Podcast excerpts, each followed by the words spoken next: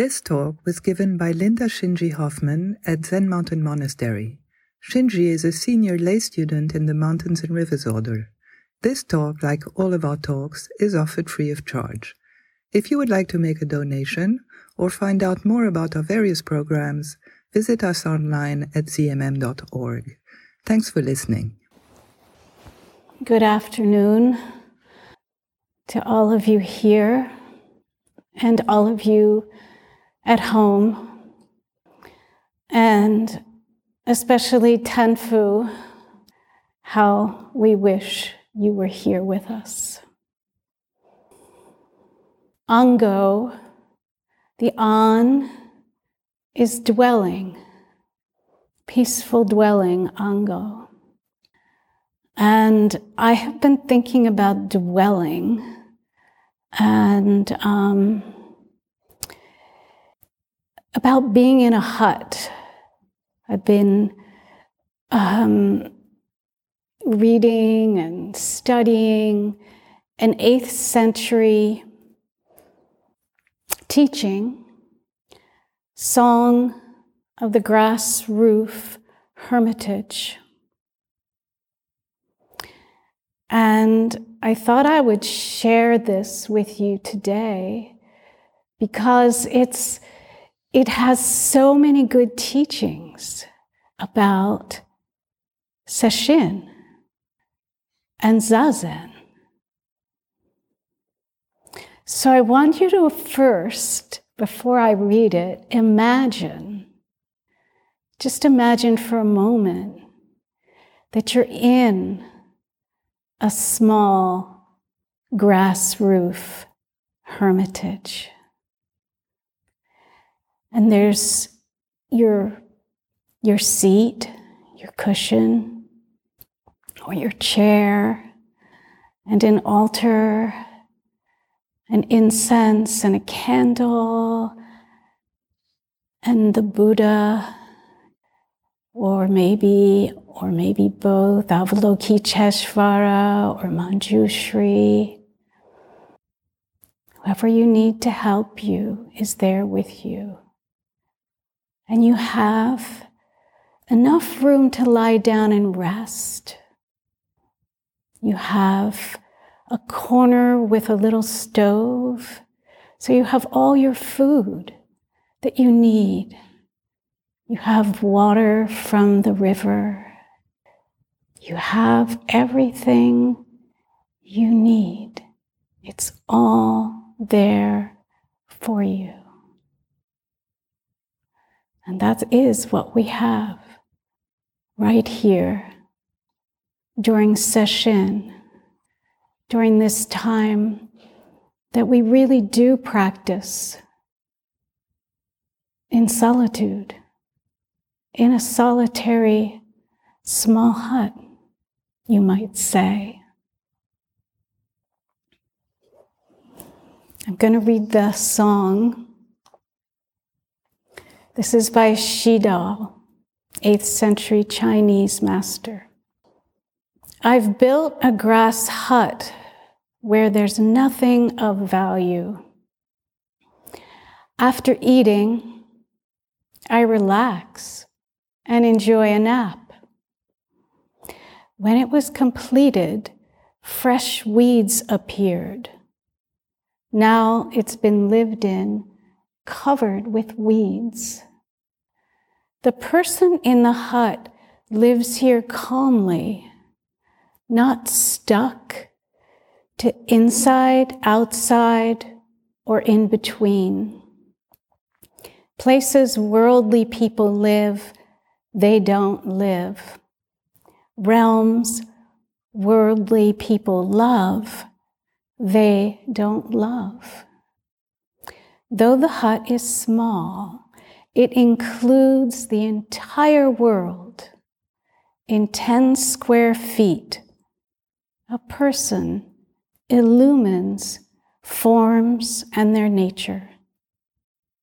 A Mahayana Bodhisattva trusts without doubt. The middling or lowly can't help wondering, will this hut perish or not? perishable or not, the original master is present, not dwelling south or north, east or west, firmly based on steadiness. It can't be surpassed. A shining window below the green pines, jade palaces or vermilion towers can't compare with it. Just sitting, with head covered, all things at rest. Thus, this mountain hermit doesn't understand at all. Living here, they no longer work to get free. Who would proudly arrange seats trying to entice guests? Turn around the light to shine within, then just return. The vast, inconceivable source can't be faced or turned away from. Meet the ancestral teachers. Be familiar with their instruction. Bind grasses to build a hut. And don't give up. Let go of hundreds of years and relax completely. Open your hands and walk, innocent. Thousands of words, myriad interpretations are only to free you from obstructions. If you want to know the undying person in the hut, don't separate from this skin bag here and now. So the author, Shitou, and in Japanese we chant his name, Sekito Kisen, is a foundational teacher in the Soto School. Hongzhi, who wrote Cultivating the Empty Field, um, came some four hundred years later and referenced Says, refers to him. Shitou also wrote the um, Identity of Absolute and Relative, or Relative and Absolute, that we chant every day. He trained as a young man with Huineng, the sixth patriarch, and then with Huineng's successor. He was not well known until long after his death. And he lived apparently on a large rock or near a large rock, and thus his name, Shitou, which I assume means rock.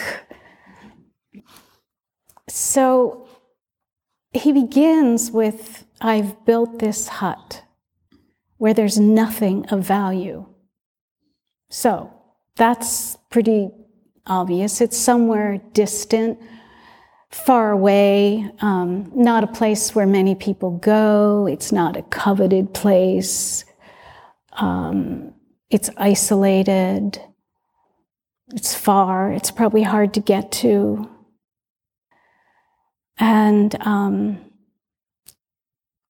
it's hard to get here too, right? If you're a lay practitioner, it is hard to leave home. Sometimes there's difficult situations to leave, there's loved ones. It's hard, but you're here. And I I honestly can't imagine for, for the monks who are here leaving home what that what that's really like. But I'm grateful for you all. So um, it is hard to make that choice, but we are here in this session, on our mat, in our hut.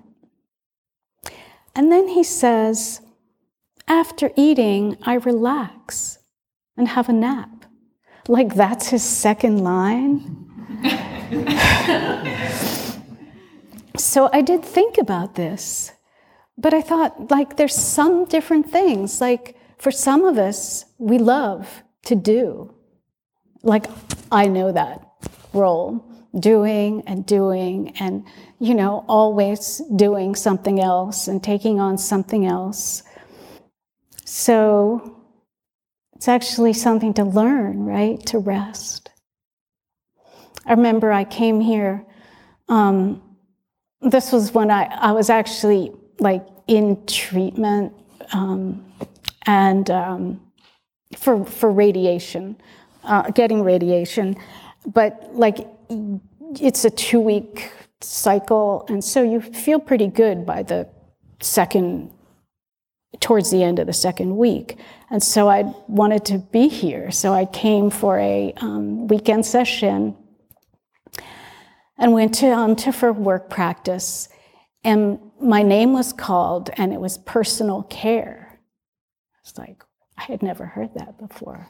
But what's that? Like, what, what? And, um, cause you know, I thought, well, they're not gonna like ask me to carry wood or something. But um, wow, I went upstairs. And I remember I just lay down in bed.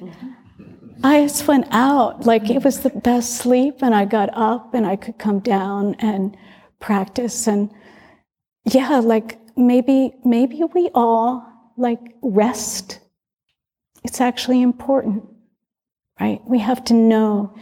And and we have our vows that are so important to us also, to save all sentient beings and And and do what we can. This world needs every one of us so badly. But we also need to rest. And we need to eat. Like there are these conditions. And, and it's written down, I know, in some of the different sutras or um, teachings. Like you actually, in order to do good spiritual practice, we need good food. We need food. We need to be able to do this. So that actually is important that they're there to begin with. Then he says, after it was built, weeds appeared. Now it's covered with weeds. So, so what are these weeds that he's referring to? Like, he's a great teacher. He's an enlightened teacher. And he's telling us that weeds appeared. So I guess if we're human, we all have weeds. And weeds appear. And they continue to appear. So he doesn't seem concerned about them, though. The hut's just covered with weeds. Suzuki Roshi, you know, who was one of the early Japanese teachers who brought Zen to America, said, even though you have some difficulty in your practice, what is difficult will also help you. Be grateful for the weeds you have in your mind, because eventually they will enrich your practice. I, I've been weeding for the last two work periods and thinking about weeds too. You know, they, they're, they're always there. You're never going to get rid of them in your mind or in the earth. Of course, um, you know, weeds have a bad name, but another definition is just a plant growing in a place that you don't want it to. So we bring our weeds with us, don't we? And they're real, and they're uniquely ours, and they're our fears, our conditioning, our own habits. So we don't want to become attached to them. We don't want to cling to them. Sometimes if it's a weed, I think of this, if it's something that just like in your Zazen that takes over, like, and and you just, I know, I have to stop it, right? Like a weed that is really strangling a plant. Well, you have to chop it down and feed it to the compost. And so we can, when there's a weed that we just is taking over, yes, there is the instruction of be, if something is coming up, be that. Just be it fully, an emotion, a strong emotion. But I also find sometimes I just have to like say no, like go away and put my mind on something else, like my breath, and be really just forcefully adamant, I'm going to stay on the breath. And let that weed, because there are weeds, I think, that don't serve us. The person lives here calmly, not stuck to inside, outside, or in between. Again, this is kind of our Zazen, right? Sit calmly. Be calm in your hut. Well, that, that sounds easy, but sometimes it's really hard. Right? We just want to squirm our way out of here. If we're in pain, if our knees hurt, emotional pain. But we do have to be still. Not get stuck inside, outside, or in between. So where are we? Alone. On our mat, in our hut. Being nowhere, being no one. Thomas Merton, the Trappist monk who was very influenced by Buddhism, said, "Not all people are called to be hermits, but all of us need enough silence and solitude in our lives to enable the deep inner voice of our own true self to be heard. For we cannot go on happily for long unless we are in contact with the springs of spiritual life, which are hidden in the depths of our being." Places worldly people live, she doesn't live. Places worldly people love, they don't love. So when it's fifteen below, yes, maybe a vacation in the Caribbean might be good. But then I think, oh, is that really going to help me? Is that really going to bring me closer to the peace that I seek? I mean, maybe it could, but in my case, it would be a complete distraction.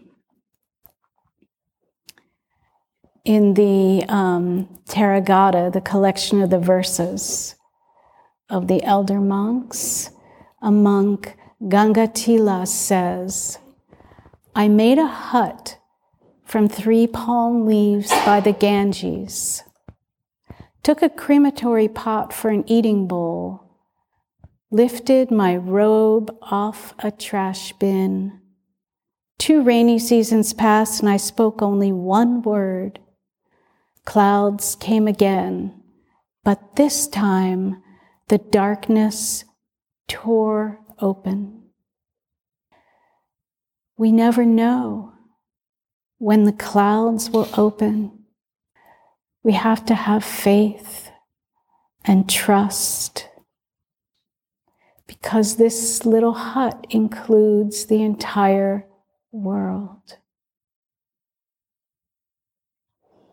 Dogen says, and we hear this often, studying the self is forgetting the self. Forgetting the self is being enlightened by the ten thousand things. There is nothing that we can't meet in our zazen, in our little hut, inside. That's where we're looking. And I, I guess I find this, this little hut image so powerful, because when I'm sitting in Sesshin, it's so easy to kind of hear the person breathing next to me, or a cough, and I realize how often I leave my mat. And so I find this image of a hut, because I've been like thinking of it while I've been kind of sitting and um, preparing for Sesshin, that it keeps you. It's what we want. It's we need to stay on our mat, in our body, in our own mind, because more, it's so easy to drift off. So the more time that we actually can stay right here, which is what Sesshin is about, which is this opportunity we have that we can stay in ourselves. In ten square feet, an elder illumines forms and nature. So that's what we're doing. How do we illumine forms and nature? So illumine is to lighten, to brighten, to enlighten. So this person in the hut begins to see the true nature of forms, to see their impermanence, their inherent emptiness, the true nature of their own conditioning and habits. This is our zazen. This is practicing. Hongzhuo says, and I mentioned this is four hundred years later, you must completely withdraw from the invisible pounding and weaving of your ingrained ideas. If you want to get rid of this invisible turmoil, you must sit through it and let go of everything. The song goes on and says, a Mahayana Bodhisattva trusts without doubt. So that kind of caught me, trust without doubt. And we talk about doubt as being important, the three pillars. But I I guess I thought, well, if the bodhisattva has no doubt, and I, I was thinking like, well, when do I have the most doubt? And I have the most doubt about myself. Like, I can't do this, or I'm going to fail, or... And so... trusting without doubt is knowing there's no self. Because if we're not doubting ourself in that way, in that way that doesn't help us, we're free. And so that's how I kind of used that as a teaching, that Mahayana Bodhisattva trusts without doubt. So creating this little place of calm outside of the world of distractions is what we're doing with our simplicity, and solitude. And it's really so simple, isn't it? A two foot by three foot mat, or chair, or bed, if we have to lie down. I was just thinking of what we do. We bow to our seat when we, before we sit. We bow when we enter. We would bow when we would enter our hut. Always to be grateful. We have this opportunity. We have this opportunity to be here, to bow to our seat, to sit on this mat. The food arrives at the door, right? Our wonderful cooks and servers who bring us our meals. I mean, it's truly amazing that everything is here for us to do this. There's always, in the beginning especially, like I remember being told, oh, Sesshin, no, it's really hard. It's so hard. And it is, and it can be, but everything is designed for us to do this. And the simplicity is really important, right? We don't need too many possessions. We don't have to change clothes all the time. It reminded me of Layman Pang, who was um, an enlightened lay practitioner, and he he realized that his possessions were getting in the way, so he piled them all up. I mean, he did have a family, so I guess they all agreed, but um, maybe they were going on like some kind of, you know, what is it when you go around traveling? A pilgrimage, thank you. So he loaded everything into a boat and went out into the middle of a lake and just dumped it all in. Gone. And um, when he was asked, well, why did you do that? Why didn't you like offer all these things to other people? And um, I guess he just said, I don't want anyone else to be burdened by them. So he had a point. But the reason I also brought him up is he studied with Shitou. And there's a story that Shitou asked Pang what he'd been doing lately. And Pang responded with a poem. My daily activities are not unusual. I'm just naturally in harmony with them. Grasping nothing, discarding nothing. In every place, there's no hindrance, no conflict. Who assigns the ranks of vermilion and purple? The hills and mountains' last speck of dust is extinguished. Supernatural power and marvelous activity, drawing water and carrying firewood. So in our practice, in our Sesshin, we are always cautioned. Protect the silence.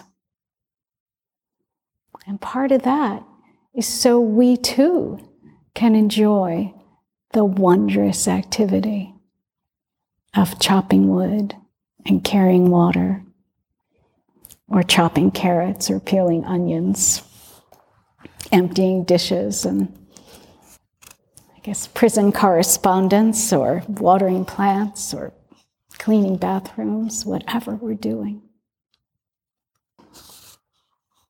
We can make our work practice wondrous. Kinsei Rinpoche had a poem about a hut. He's a kind of a beloved, no longer alive Tibetan teacher. I don't know, I always picture him, I think because I have a picture of him on one of my books, and he's very large. And he just has this like beatific smile, so very like grandfatherly. And he says, if you wish to practice properly, sustain yourself with Dharma, your Dharma with a humble life, your humble life with the thought of death, your thought of death with a lonely hut. When unfavorable places are abandoned, disturbing emotions gradually fade. When there are no more distractions, positive activities naturally increase. As awareness becomes clearer, confidence in the Dharma grows. To rely on solitude is the practice of a bodhisattva. This is our practice this week. Solitude. To rely on ourselves. This is what um, Roshi talked about in the Mondo, right? Referring to the Buddha when in the Mahaparinibbana Sutra, when um, Ananda realized that the Buddha really was going to die, well, he's, he was like, not yet, not yet, you haven't, like, you haven't given us the the last, your last teaching, your your last words, like, what, tell us, what, what are we going to do? And the Buddha said, Ananda, be islands unto yourselves, refuges unto yourselves, seeking no external refuge. With the Dharma as your island, the Dharma as your refuge, seeking no other refuge.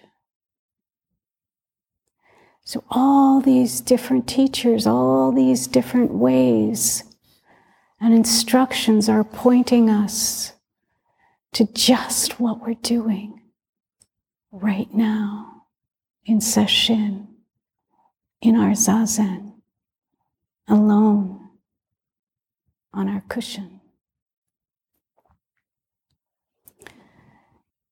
Shitou does mention a shining window below the pines. So I'm imagining, like in that picture in the Ox Herding series, where the person is in the little hut, looking out the window, the ox and whip are all forgotten. Um, the moon is shining. We're not completely cloistered away. We have our eyes lowered, but we're still aware, right? We're still connected. We're not in a dark, dark cave where there's no one around. We do sense what's going on. We sense each other. And then he says, just sitting with all things at rest. Thus. I love when we hear thus, like thus the bodhisattva lives prajna paramita with no hindrance in the mind, no hindrance, therefore no fear. Like I repeat those two lines often. Thus, I feel like is this indicator, like something good is going to come.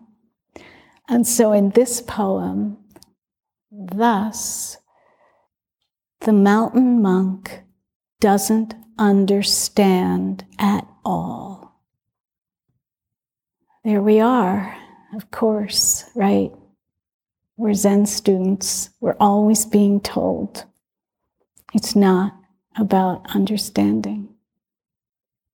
We need to realize the way Zen is direct experience. You in your body, on your cushion.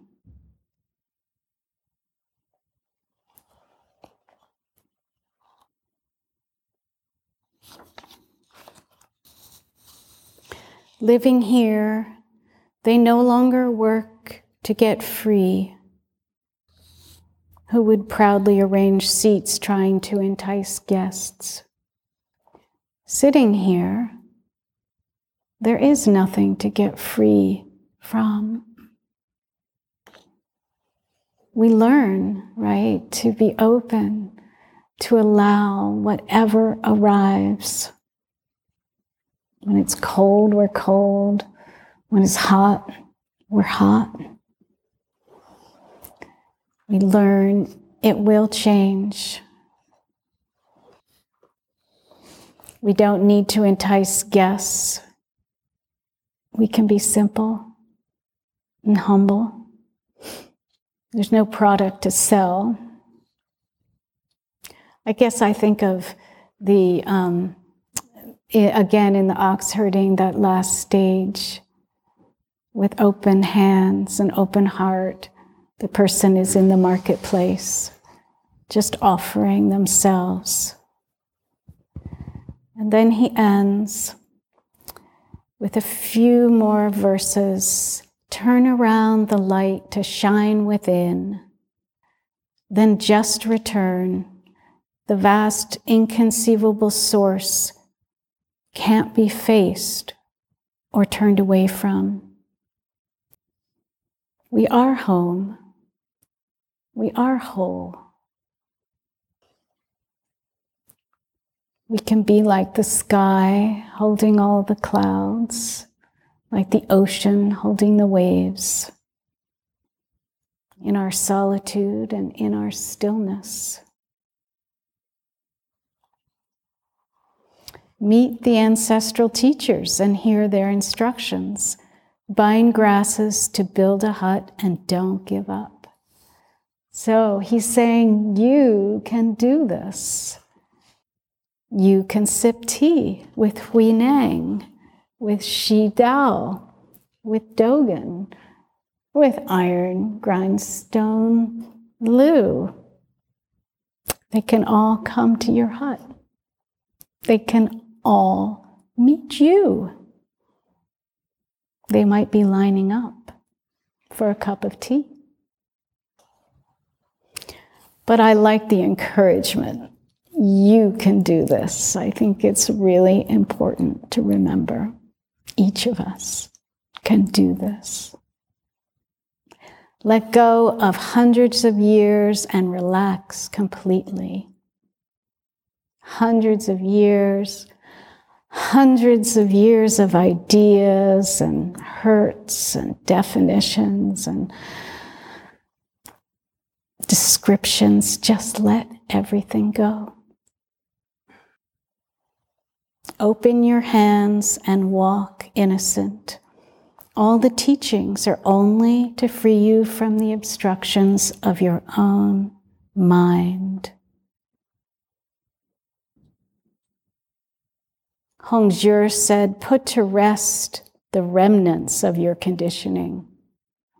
Sit empty of worldly anxiety, silent and bright, clear and illuminating, blank and accepting, far-reaching and responsive. And Shitou ends with, if you want to know the undying person in the hut, don't separate from this skin bag here and now. I thought the skin bag originated with Dido. I guess it didn't.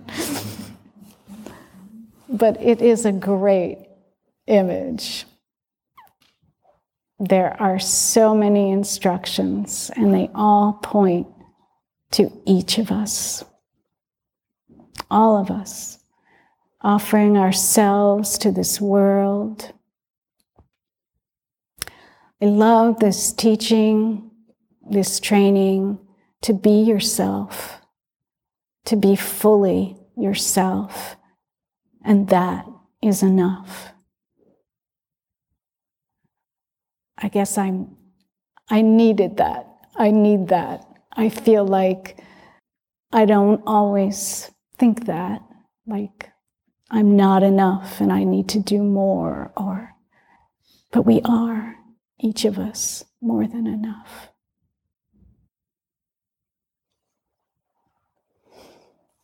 In um, instructions for hermitage, so being in a hut, in a real hut, Shugen Roshi wrote, solitary hermitage rests in the womb of heavenly light mountain, sitting in boundless solitude day and night, the gate of the head's crown is open. No inside, no outside, no in between, just calm and vast. And Dogen also wants to say something about a hut. So I'm going to end with one more quote, um, poem. Dogen wrote, each moment, waking, sleeping, in my grass-thatched hut, I offer this prayer. Let Shakyamuni Buddha's compassion envelop the world. May our compassion envelop all of this world.